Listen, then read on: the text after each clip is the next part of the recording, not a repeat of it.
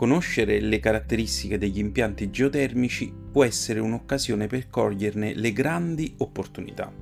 Esistono due tipi di impianti geotermici, quello che sfrutta le acque termali o i fenomeni vulcanici, che si può applicare solo in aree ristrette del nostro territorio nazionale, e quello a bassa entalpia, che valorizza il sottosuolo come serbatoio termico dal quale estrarre calore durante la stagione invernale e dal quale cedere calore durante la stagione estiva cioè la tipologia a bassa entalpia sfrutta la temperatura costante che il terreno ha lungo tutto il corso dell'anno.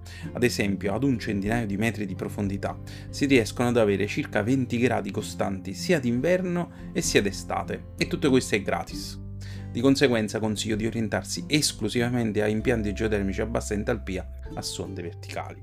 Vediamo nel dettaglio. Un impianto geotermico a bassa entalpia utilizza delle sonde geotermiche profonde al fine di scambiare energia con il terreno in modo continuo e naturale. In particolare, dal punto di vista teorico, il calore della Terra aumenta con la profondità ed è sempre costante in ogni periodo dell'anno, ad esempio a circa 500 metri di profondità eh, la temperatura raggiunge circa 25 gradi sia d'inverno sia d'estate.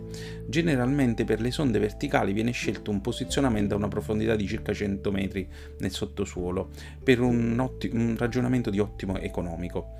Un impianto geotermico è fatto da un gruppo di sonde di scambio calore con il terreno, che consistono in un insieme di tubazioni in polietilene ad alta densità HDPE collegate in parallelo, nelle quali circola un fluido termovettore e che rappresentano le batterie di scambio di calore. Questo geoscambiatore valorizza l'energia termica presente nel sottosuolo. Poi c'è la centrale termica, che oltre ad avere una pompa di, mm, che fa semplicemente circolare questo fluido, che sostanzialmente è acqua e glicole, ehm, permette di conservare energia sotto forma di acqua calda in due o più serbatoi e che è anche dotato di pompa di calore a funzionamento elettrico che sopperisce ad eventuali fabbisogni supplementari rispetto essere eh, rispetto al calore che può essere tratto dalle sonde geotermiche. Eh, poi ci sono i terminali di erogazione eh, che è consigliabile siano o dei ter- ventilconvettori oppure mm, impianti a pavimento. È possibile utilizzare anche i termosifoni per capirci, ma occorre stare attenti al fenomeno della condensa in estate, per cui in generale sono sconsigliati. L'installazione di un impianto geotermico a bassa entalpia eh, è particolarmente consigliato per gli edifici di nuova costruzione perché risulta agevole eh, posare in opera il parco sonde in prossimità della struttura, delle fondazioni della struttura. In caso di edifici esistenti eh, occorre valutare attentamente quelle che possono essere le interazioni con le fondazioni e anche ehm, l'accessibilità delle trivelle al luogo di carotaggio. Eh, dal punto di vista della manutenzione gli impianti presentano un'estrema longevità e una scarsa necessità di interventi. Uh, possono funzionare senza problemi anche per un centinaio d'anni, a patto ovviamente di sostituire gli elementi della centrale termica che chiaramente ogni 20-25 anni ovviamente per forza bisogna sostituire. Concludendo, i principali benefici rispetto a soluzioni tradizionali di riscaldamento eh, sono l'ottenimento di energia termica al minor costo, parliamo di un COP eh, R di circa 5 mh, mm, durante tutto l'anno poi si, una, si, mantiene lo stesso impianto di distribuzione del calore sia in riscaldamento e sia in raffrescamento ed in alcuni casi può essere utilizzato l'impianto di distribuzione che uno già ha nel proprio immobile.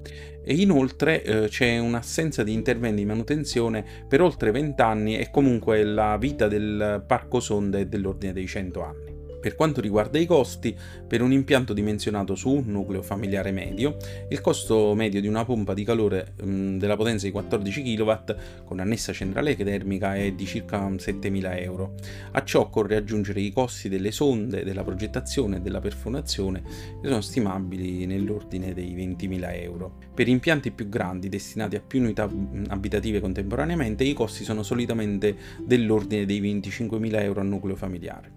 Se può interessare, la 2C ha progettato nel 2011 il primo impianto geotermico della città di Salerno ed è a disposizione per eventuali progetti e anche per un'analisi di fattibilità preliminare. Arrivederci.